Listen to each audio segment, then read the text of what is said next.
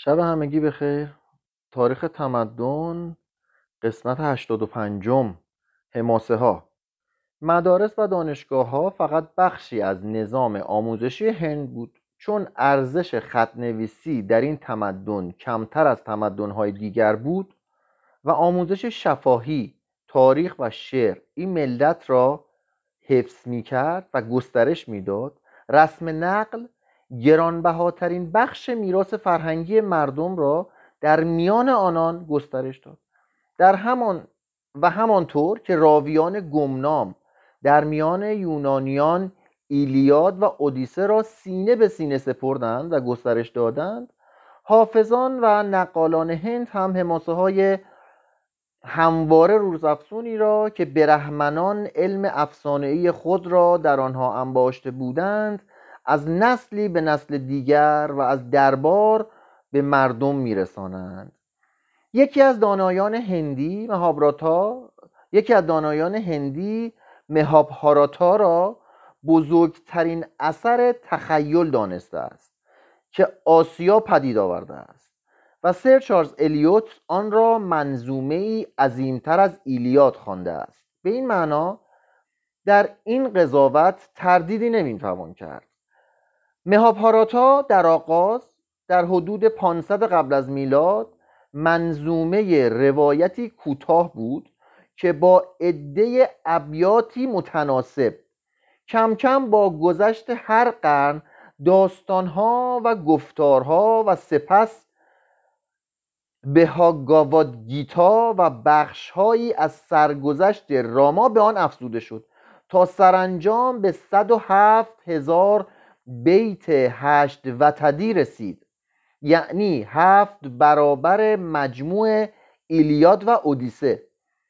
گروهی معلف آن بودند. ویاسا که بنا به روایت مهاپاراتا را نوشته یا از اوست خود به معنی آراینده است. صد شاعر آن را سرودند. هزار خواننده به آن شکل بخشیدند. تا در عهد شاهان گوپتا یعنی 400 میلادی. برهمنان اندیشه های دینی و اخلاقی خود را در اثری که در اصل مربوط به طبقه کشاتریه بود گنجاندند. طبقه کشاتریه هم که یادتون هست جنگاور بودند. و همه را به شکل عظیمی که امروزه در دست ماست برآوردند. مایه اصلی این حماسه دقیقا برای تعلیم دینی آماده نشد زیرا در آن سخن خشونت قمار و جنگ است. در دفتر اول وصف شاکونتالای زیبا که مقدر بود شخصیت اصلی مشهورترین نمایشنامه هند شود و پسر نیرومندش به هاراتا آمده است. از صلب این پسر قبایل بهاراتای بزرگ مهاپاراتا کوروها و پاندوها پدید می آیند که نبرد خونین آنان بارها رشته داستان را می گسلد یودیشترا شاه پانداوا ثروت و سپاه و ملک و برادران و دست آخر هم همسرش را دروپادی در قماری که دشمنش کورو با تاس پر در آن بازی می‌کرد پاک میبازد. قرار بر این شد که پاندوها پس از تحمل دوازده سال تبعید از خاک زادگاهش ملکشان را پس بگیرد. دوازده سال سپری شد. پاندوها نزدیک کوروها آمدند که قلمرویشان را پس بگیرند. همون قلمروی که تو قمار باخته بودند. جوابی نشنیدند و اعلام جنگ کردند. هر طرف متحدانی پیدا می کند تا تقریبا تمام شمال هند درگیر این جنگ می شود این نبرد 18 روز ادامه داشت و شرح آن پنج دفتر یا مهاپاراتاست تمام کوروها و تقریبا تمام پاندوها کشته می شوند تنها بیشما... تنها بیشماری پهلوانان حدود 100 هزار مرد را در ده روز کشد بنابر آم... بیشمای پهلوان ببخشید. تنها بیشمای پهلوان صد هزار مرد را در ده روز می‌کشد. بنابر آماری که شاعر نقل می کند روی هم رفته شمار به خاک افتادگان به چند صد میلیون تن می رسید اینا حماسه ها اینا افسانه ها. حالا ممکن اصلا نبوده ممکنه بوده تعدادش این نبوده ولی کلا اینا حماسه است در میان این صحنه خونین مرگ گانتاری ملکه همسر دیریتا راشترا شاه نابینای کوروها. از وحشت دیدن کرکس هایی که حریسانه بر جسد پسرش شاهزاده دوریودان میچرخند مویه و زاری می‌کنند شهبانوی پاکدامن و زن عفیف و همواره نیکوکار و همیشه خوب. گانتاری شکوهمند با اندوه فراوانش در میدان ایستاد. میدان سرخ از سرها و گیسوان پریشان انباشته از جوی خون. سیاه پوشیده از دستها و پاهای جنگاوران بیشمار و زوزه ممتد شغالان بر عرصه آوردگاه خونین و کرکسان و زاغان بالهای سیاه و نفرت انگیز خود را به هم می‌زنند. پیشاچه های پلید در بزم خون رزماوران هوا را پر می کنند هزاران هزار راکشاس گرسنه بند از بند مردگان جدا می کنند شاه دیرین سال را از میان این عرصه مرگ و کشتار راه نمودند. بانوان کورو با گامهای لرزان به میان مردگان بیشمار گام نهادند و شیونی جانسوز بر دشت توفنده تنی نفکند آن هنگامی بود که پسران پدران برادران و سروران خیش را در میان کشتگان دیدند و چون گرگ های جنگل را دیدند که از شکار مقدر تغذیه می کنند و آوارگان تیره نیمه شب را دیدند که در روشنایی روز در پی شکار می گردند و آن پژواک فریاد درد و شیون پریشانی بر میدان سهمگین فرو میپیچید و گامهای ناتوانشان میلرزد و به خاک میافتد. سوگواران مویان از اندوه مشترکشان از خیش و بیخیش میشویند و حس و جان از تنشان می‌رود. بیهوشی مرگ مانندی که پس از اندوه میآید. دمی فراقی زود گذر می آورد آنگاه از سینه گانتاری آه بلندی آه بلندی دردی برآمد. به دختران پریشان خیش چشم بردوخ و با کریشنا چنان گفت. دختران بیقرار من من شهبانوهای شوی مرده دربار کورو بنگر. بر رفتگان عزیز خیش میگریند. به کردار همایی بر جفت خیش. چگونه هر سیمای سرد و رنگ باخته در خود عشق زنی را بیدار می کند چگونه در میان رزماوران بیجان با گامهای بیقرار آرام می گردند مادران فرزندان به خاک افتاده خیش را که همه به خواب بیهوشی فرو رفتهاند به آغوش می‌کشند. بیوگان بر شوهران خیش خم می‌شوند در اندوهی بیفرجام میگریند.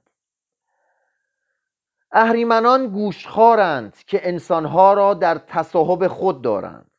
در جایگاه های مرد سوزی مسکن دارند و شامگاهان آزادانه به همه جا می روند هر که آنها را ببیند ظرف نه ماه خواهد مرد. هر که دهن دره کند برای اینکه پیشاچه ها به دهانش نروند باید جلوی دهانش را بپوشاند یا انگشتهایش را صدا بدهد که آنها را دور کند. اگر داخل بدنی بروند جایشان در روده هاست. برای دفع اینها مراسم و آدابی وجود دارد. اهریمنان و ارواح خبیث اهریمنان و ارواح خبیثه هستند که شب شبها سرگردانند و می توانند شکلهای گوناگونی چون سگ، عقاب، کرکس، جغد، کوکو، کوتوله و شوهر عاشق به خود بگیرند. شوهر عاشق رو با سگ و عقاب و کرکس و جغد و کوکو و کوتوله مقایسه کرده دیگه مراقب باشید. در شکل معمولی چشمانی آتشناک و زبانی بسیار دراز دارن. شوخی کردم ها. یعنی منظورش اینه که مثل یه شوهر عاشق میاد و فریبت میده و بعد خلاصه اذیتت می‌کنه. زبانی بسیار دراز دارن. برای نوزادان بسیار خطرناکن. برای دفع اینها نیز مراسم و آدابی وجود دارد. بدینسان برگردیم سر اصل جریان. بدینسان شهبانو گانتاری کوشید تا اندیشه های اندوهناک خیش را به کریشنا بگوید. آنگاه دریغا که نگاه سرگردانش به پسرش دوریودان افتاد. ناگهان دردی جانکاه بر دلش خنجر زد. گفتی هوش و حواس خود را از دست داد. بیخیش به کردار درختی در رهگذر طوفان بر خاک افتاد. دیگر باره در اندوه به هوش آمد. باز به جایی که پسرش ارقوانی از خون خیش زیر آسمان فراخ دامن خفته بود نظر کرد و دور یودانای نازنین خیش را تنگ در آغوش کشید. چون آن پیکر بیجان را بر سینه فشرد سینه اش از های های گریه میلرزید و اشکش همچون بارانهای تابستان بر سر والای دوریادان فرو میبارید. سری که به حلقه های گلی که هنوز رنگ و, روی... رنگ روی داشت فکر گلیه. گلی که هنوز رنگ روی داشت و به نیشگاه های رخشان و سرخ آراسته بود. آنگاه که دوریادان نازنین من عزم پیکار داشت گفت مادر چون بر عرابه نبرد بنشینم مرا شادی آرزو کن مرا پیروزی آرزو کن. به دوریادانای عزیزم گفتم خداوند بدی را از سر تو دور کناد. پیروزی در گروه فضیلت است پیروز باشی. اما او دل در نبرد بسته بود و گناهان خیش به دلیریش بسترد. اکنون در قلمروی آسمانی میزید که رزماور با ایمان بدان جایگاه می‌رسد و من بر دوریادان مویه نمی کنم چون شهزاده ای بجنگید و بر خاک افتاد. اما شوی غم زدم سیه روزی او را که باز تواند گفت. بشنوید زوزه نفرت انگیز شغالان را. گرگ ها شبها چگونه بیدارند زین پیش؟ کنیزکان سرشار از ترانه و زیبایی میبایست نظارگر خواب او باشند. بشنوید کرکسان پلید و خونین منقار را که بر این مرد بال می‌زنند.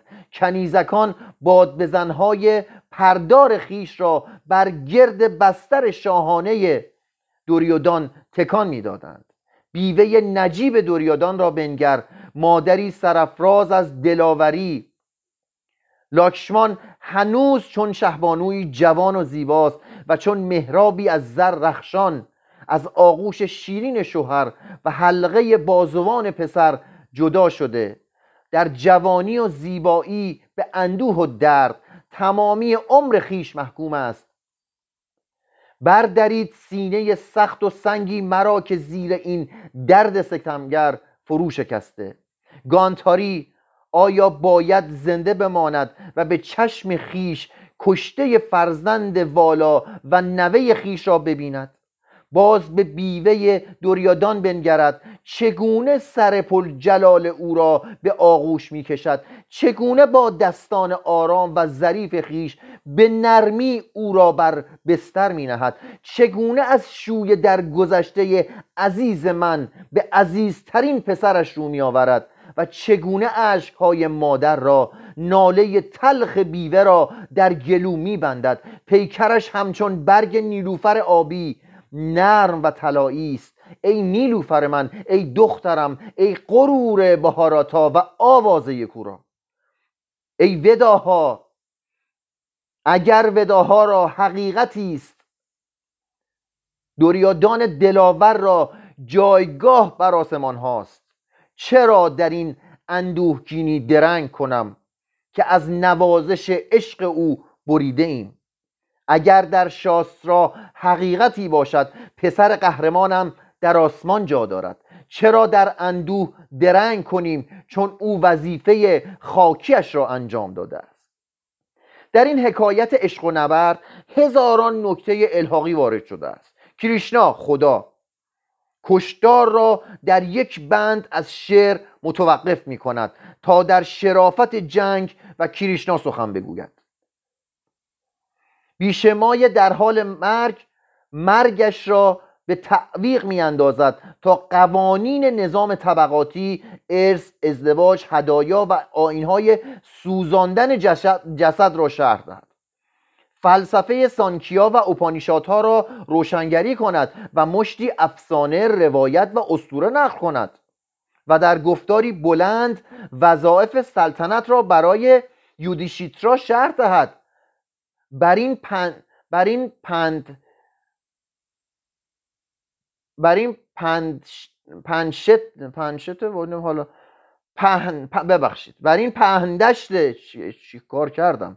بر این پهندشت وادی های خشک علم الانصاب جغرافیا الهیات ما بعد و طبیعه واحه های درام و عمل را از یکدیگر جدا می کنند داستان ها و افسانه های پریان داستان های عاشقانه و زندگی اولیا و مهاپاراتا نوعی بیشکلی و نیز مجموع اندیشه هایی دارد که آنان را از بیشکلی ایلیاد و اودیسه برتر و این از مجموع اندیشه های آن دو غنیتر است.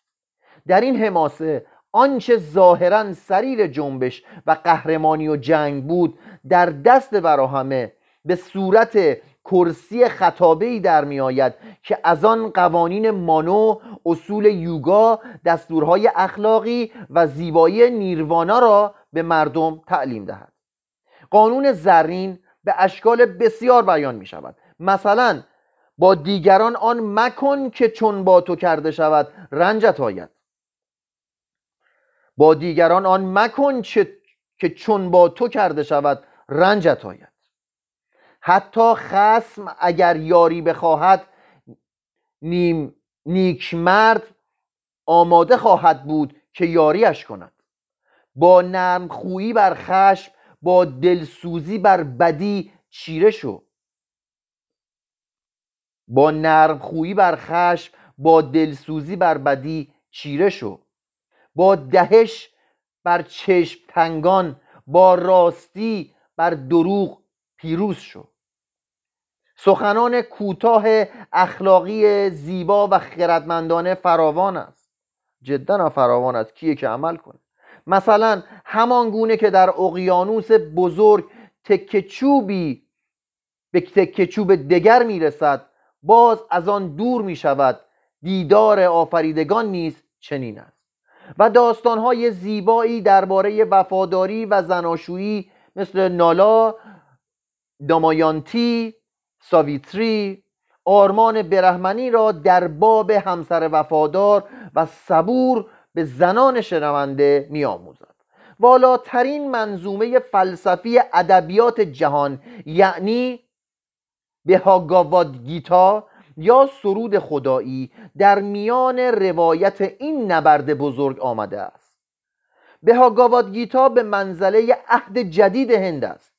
پس از وداها آن را حرمت می نهند و مثل کتاب مقدس یا قرآن آن را برای ادای سوگند در دادگاه ها به کار می‌برند.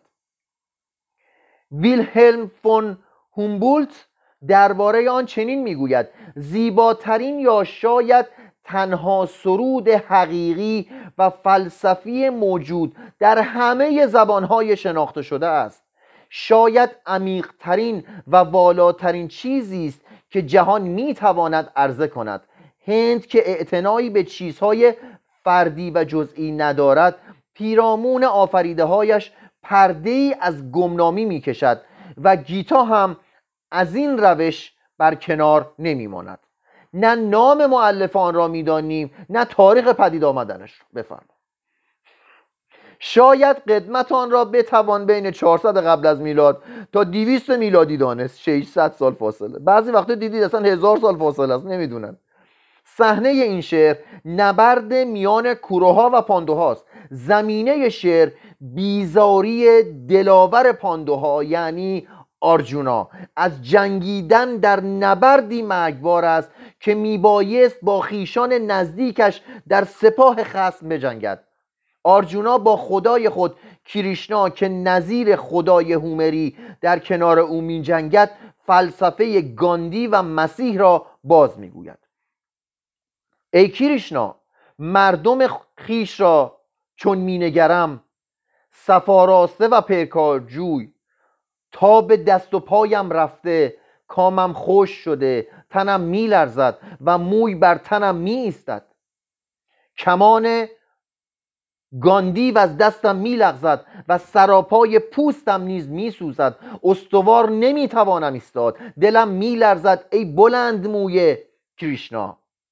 فال بد می‌بینم از کشتن مردمم. در نبرد هیچ خوبی نمی‌بینم ای کریشنا. من نه آرزومند پیروزیم نه پادشاهی نخوشی ای کریشنا بگو مرا از پادشاهی یا کامجویی یا از زندگانی چه حاصل؟ آنان را که آرزوی شاهی کام و خوش می‌کنیم اینجا در نبرد ایستادند. از جان و خواسته خیش دست بداشته. آموزگاران پدران پسران و نیز نیایان دایها و پدران همسران نوگان و برادران همسر و خیشان دیگرند. ای کریشنا شاهی سجهان را نیز هم به کشتن اینان راضی نگم گر خود بکشندم تا چه رسد به شاهی بر خاک؟ ای کریشنا گیرم که پسران دیریتا راشتا را کشتیم. ما را چه شادی از این تواند بود؟ خود اگر این کین جویان را به قطع آریم گناه نصیبمان خواهد شد و بس دریغا بران شده ایم که دست به گناه بزرگی بیازیم. ما خود را از آز پادشاهی است که میکوشیم جان مردم خیش را بستاییم. مرا آن بسی نیکوتر خواهد بود که پسران دیریتا راش را رزمبزار در دست خون مرا که در نبرد پایدار... که در نبرد پایداری نمی کنم و بی سلاح میمانم ضروری است. آنگاه کریشنا که الوهیت او را از شادی او در نبرد نمیکاهد در مقام پسر ویشنو توضیح می‌دهد. نه ببخشید. اشتباه خوندم. آنگاه کریشنا آنگاه کریشنا که الوهیت او از شادی او در نبرد نمیکاهد یعنی کریشنا الهه جنگ بوده. خلاصه اصلا مشکل نشه با این چیزا. در مقام پسر ویشنو توضیح می‌دهد که بنابر کتاب های مقدس و بهترین اندیشه درست پندار کشتن خیشان در جنگ درست و دادگرانه است و وظیفه آرجاناست که از قوانین طبقه کیشاتریه خود پیروی کند. با وجدان خوب و اراده نیکو بجنگد و بکشد. وانگهی تنها تن کشته می شود اما روح باقی می ماند و پروشای از میان نرفتن و پروشای از میان نرفتنی سانکیا و آتمان بی تغییر اوپانیشاد را روشنگری می کند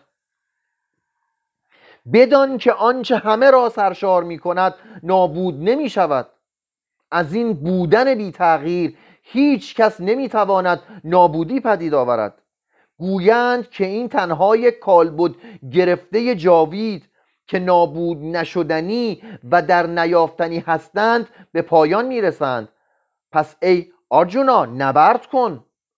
آنکه می اندیشد این را می‌کشد و آنکه می اندیشد این کشته شده است این هر دو حقیقت را در نیافتند.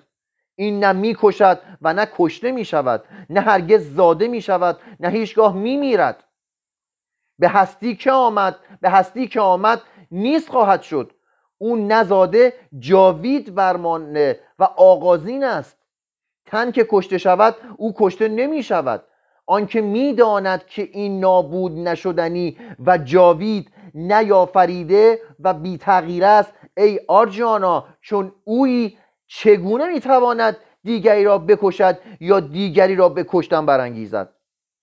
کریشنا که همچنان به آرجوا مابد و طبیعه میآموزد سانکیا و ویدانتا را به شکل خاصی ترکیب می کند که مورد قبول فرقه ویشنو است. او می‌گوید که همه چیز همه چیز خود را با برترین بودن یکی همان با برترین بودن یک و همان می‌داند.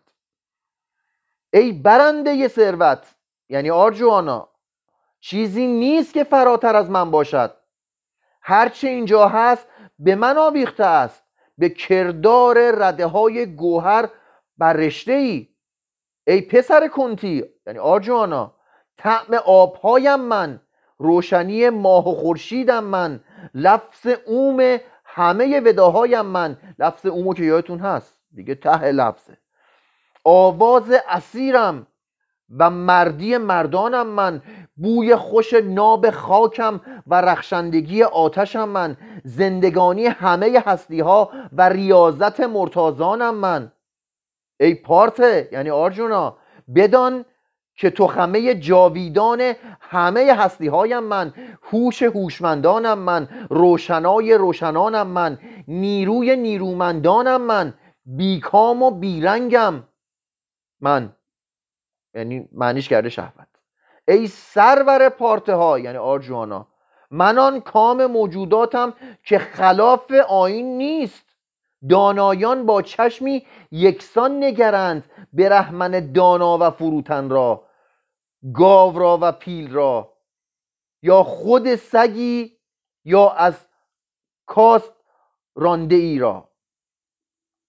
این منظومه از نظر رنگ های مکمل و از نظر تناقضات مابعد و طبیعی و اخلاقی که مقایرت و پیچیدگی زندگی را منعکس می کند غنی هم هنگامی که می بینیم انسان آنچه را به نظر پایگاه اخلاقی عالی تریست میپذیرد اما خدا به این دستاویز لرزان که حیات را نمی‌توان کشت و فردیت امریز غیر واقعی جانب جنگ و کشتار را می‌گیرد دچار حیرت و شگفتی می‌شویم. دیدید دیگه بنده نمی‌خواست به جنگ خدا می‌گفت به جنگ. حالا این همینو میگه میگه الان ما اینو می‌بینیم داریم تعجب می‌کنیم. دچار حیرت و شگفتی میشیم که آقا بنده نمی‌خواد به جنگ خدا میگه برو به جنگ. ظاهرا آنچه نویسنده بهاگاو گیتا در اندیشه داشت این بود که روان هندی را از آرامش طلبی رخوتاور مذهب بودایی بیرون آورد و در او تمایلی به جنگیدن برای هند ایجاد کند. این اسیان طبقه کشاتریه بود که حس می کرد دین سرزمینش را ناتوان می کند و او با غرور اشاره می کند که بسیاری از چیزها گرانبهاتر از صلح هستند. روی هم رفته درس خوبی بود که اگر هند آن را عمیقا می آموخت می توانست آزادی خود را حفظ کند. دومین حماسه هندی خب اون از اولیش. دومین حماسه هندی از همه کتاب های هندو مشهورتر و مطلوبتر است. قریبان آن را آسانتر از مهاپاراتا می‌فهمند. اولیش هم مهاپاراتا بود که تا حالا داشتیم میخوندیم. رامایانا کوتاهتر از آن است. فقط هزار صفحه است که در هر صفحه 48 بیت دارد. و اگرچه از قرن سوم قبل از میلاد تا قرن دوم میلادی به آن نیز افزوده اند. این افزوده ها کمتر از است و ارتباط موضوع اصلی را چندان قد نمی کنند بنابر روایات این حماسه سروده والمیکی است که او هم مثل معلف فرضی مهاپاراتا یکی از شخصیت های داستان است. اما بیشتر احتمال می رود که این حماسه ساخته خونیاگران دورگردی باشد که نظیر نقالانی هستند که هنوز هم آن را تا 90 شب پیاپی برای شنوندگان مسهور شده نقل می کنند مهاپاراتا چنانک ذکر شد داستان جنگ بزرگی است که خدایان و انسانها در آن شرکت دارند و یکی از علل در گرفتن آن هم ماجرای گم شدن زنی زیباست که از, از میان یک ملت و افتادن او به دست ملتی دیگر. از این رو می‌توان آن را به ایلیاد تشبیه کرد. همینطور رامایانا هم به اودیسه شباهت دارد. که از مرارت ها و آوارگی های یک قهرمان و چشم براهی صبورانه همسر او که می‌خواهد به او بپیوندد حکایت می کند در آغاز حماسه تصویری داریم از یک عصر طلایی و آن دوره است که داشاراتا از پای تختش آیوتیا بر قلمروی کوسالا اوده کنونی سلطنت می‌کنه داساراتا سرشار از شایستگی شاهانه سرشار از علم مقدس ودایی در روزگاران شاد گذشته بر امپراتوریش پادشاهی می‌کنند. راستکاران در صلح میزیستند. از ثروت از ثروت توانگر و از ثروت توانگر و در نیکی والا نه رشک به سینه هایشان جایی داشت نه دروغ در گفتارهایشان رنگی. پدران با خانواده های خوشبخت خود به مالک دام قله زر خیش. خلاصه وضعشون خوب بوده. فقر تلخ و قحطی را در آیوتیا جایی نبود. نزدیک آنجا مملکت پادشاهی دیگر به نام ویده ها بود که جاناک بر آن سلطنت می‌کرد. او خود مانند کینکیناتوس دلیر خیش بر می داشت و زمین را شخ می‌زد. روزی از برخورد خیش او به زمین دختر زیبایی به نام سیتا از شیار خاک بیرون جهید دیری نگذشت که میبایه سیتا را به خانه بخت بفرستد. جاناک برای خواستگارانش مسابقه ای ترتیب داد. به این معنا که هر که بتواند کمان جنگی او را خم کند عروس از آن او خواهد بود. بزرگترین پسر داساراتا یعنی راما. شیردل آهنین پنجه نیلوفری چشم شکوهمند چون فیل جنگی با تاج با تاج گره گیسوانش به مسابقه آمد. فقط او کمان را خم کرد و جاناک دخترش را با عبارت خاص ازدواج هندو به او پیشکش کرد. این سیتاست. فرزند جاناک عزیزتر از جانش. ای شاهزاده از این پس او شریک فضیلت تو و همسر وفاتار تو خواهد بود. شریک بهروزی و اندوه تو. و در هر سرزمینی از آن تو خواهد بود. در شادی و اندوه او را بنواز. دستش را میان دستت بگیر. همچنان که سایه به دنبال جسم است. او نیز برای سرورش همسری وفادار است و سیتای من نیکوترین زنان تو را در مرگ یا در زندگی دنبال خواهد کرد. پس راما با شاهزاده خانم عروس با پیشانی همچون آج لبانی چون مرجان دندانهایی همچون مروارید رخشان به آیوتیا باز میگردد و با پارسایی و آرامی و بخشندگیش دل از کوساله ها می را باید ناگهان ابلیس به شکل همسر دوم داساراتا موسوم به کایکی به این بهشت عدن پا می نهد داساراتا را داساراتا به او قول داده بود که هرچه او بخواهد برآورده می کند و او هم به همسر دیگر داساراتا که پسرش راما وارث تاج و تخت بود رشک می برد از این رو از داساراتا می‌خواهد که راما را مدت چهارده سال از این قرملو تبعید کند.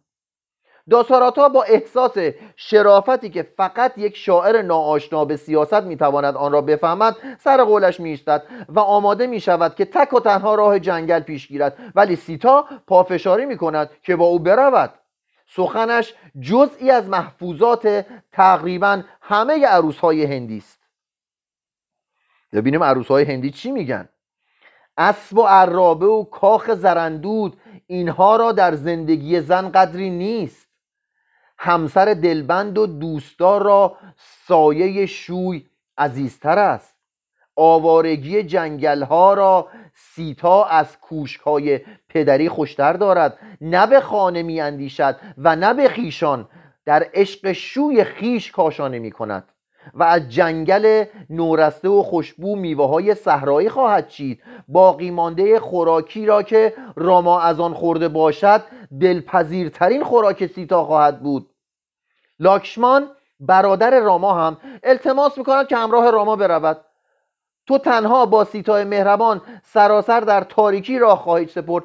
بگذار که لاکشمان وفادار تو, را...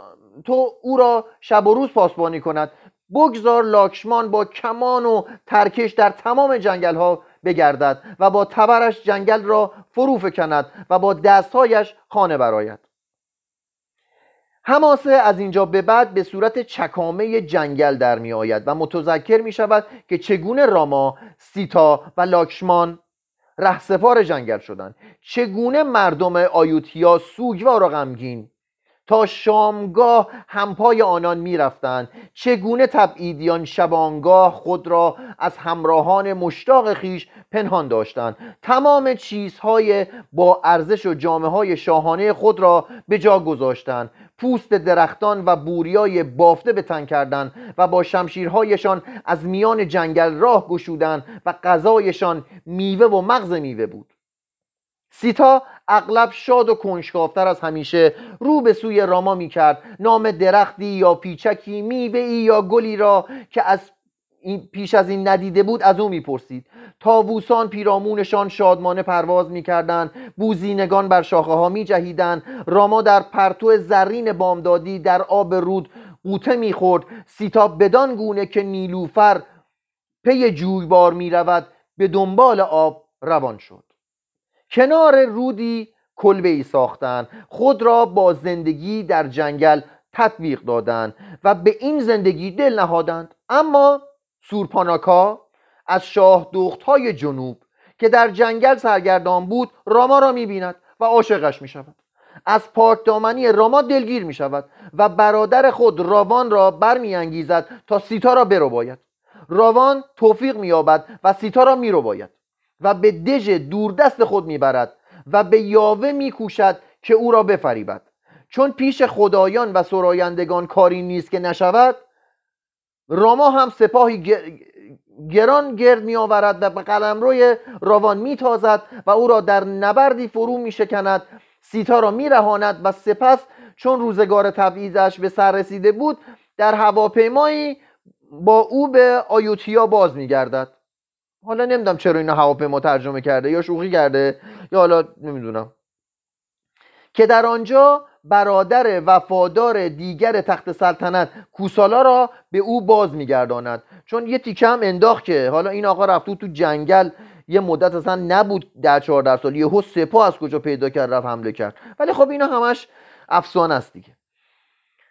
خلاص. ببینیم حالا چی میشه. بنابر بخشی که احتمالا بعدها به منظومه الحاق شده راما سخن بدندیشان و شکاکانی را که عقیده داشتند نمی‌توان قبول کرد که سیتا در کاخ راوان بوده گاهی با آغوش او نرفته باشد. قبول نمی‌کردن.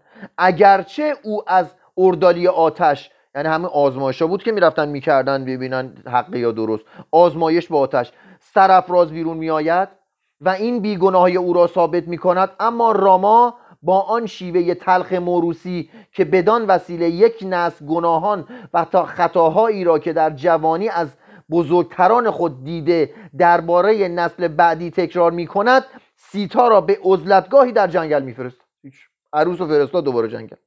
سیتا والمیکی را در جنگل می‌بیند و دو پسر برای راما میزاید. سالها بعد این دو پسر به عنوان خونیاگران دورگرد در محضر رامای دلشکسته حماسه ای را که والمیکی از خاطرات سیتا ساخته بود می‌خواند. راما پسرانش را می‌شناسد و پیامی به سیتا میفرستد و از او درخواست می‌کند که برگردد اما سیتا دلشکسته از آن بدگمانی شوهر که چنان تهمتی به او بسته بود در خاک که روزگاری مادرش بود ناپدید می شود یادتونه دیگه در از پدرش داشت زمین رو شخ می‌زد اضافه شکاف خاک در اومد که بعد رفت با شاهزاده ازدواج کرد و این اتفاقات افتاد.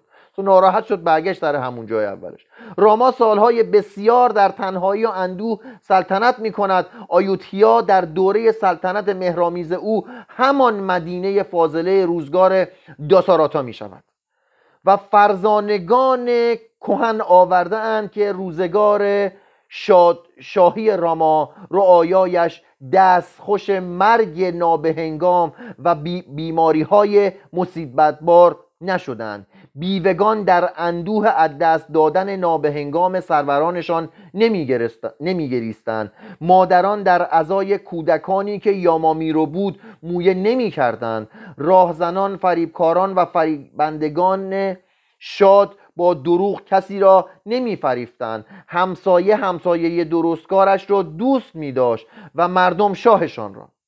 همان گونه که فصول پیاپی میگذشتند درختان میوه های فراوان می آوردند و زمین با شادمانی و حقگزاری هیچگاه از باروری نمی ایستاد باران به موسم خیش می آمد و هرگز تندباد آفتخیز نمیوزید. دره های خرم و باصفا پرحاصل و پر مرتع بودند.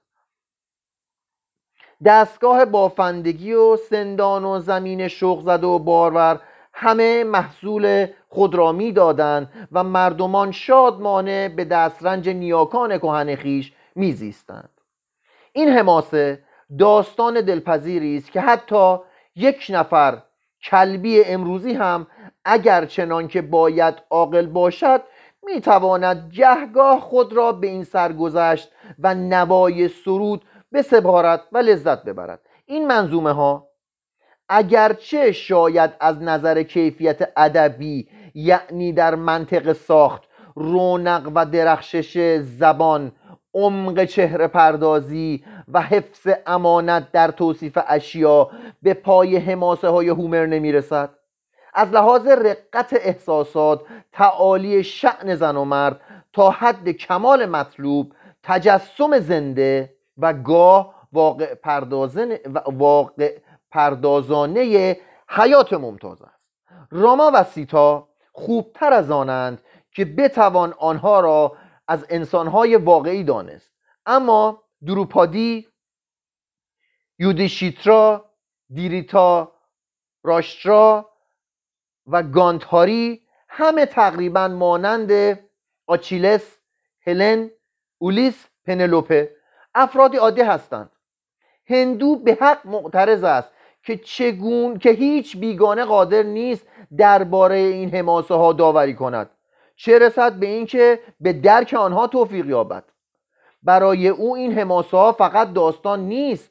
نگارخانه شخصیت های آرمانی هستند و هر هندو می تواند سلوک خود را از آنها سرمشق بگیرد مجموعه است از سنن فلسفه و الهیات هند و بالجمله کتاب های مقدسی هستند که همچنان که یک مسیحی کتاب یک مسیحی کتاب تعصیب مسیح یا حیات قدیسان را قرائت می کند آنها را می خواند.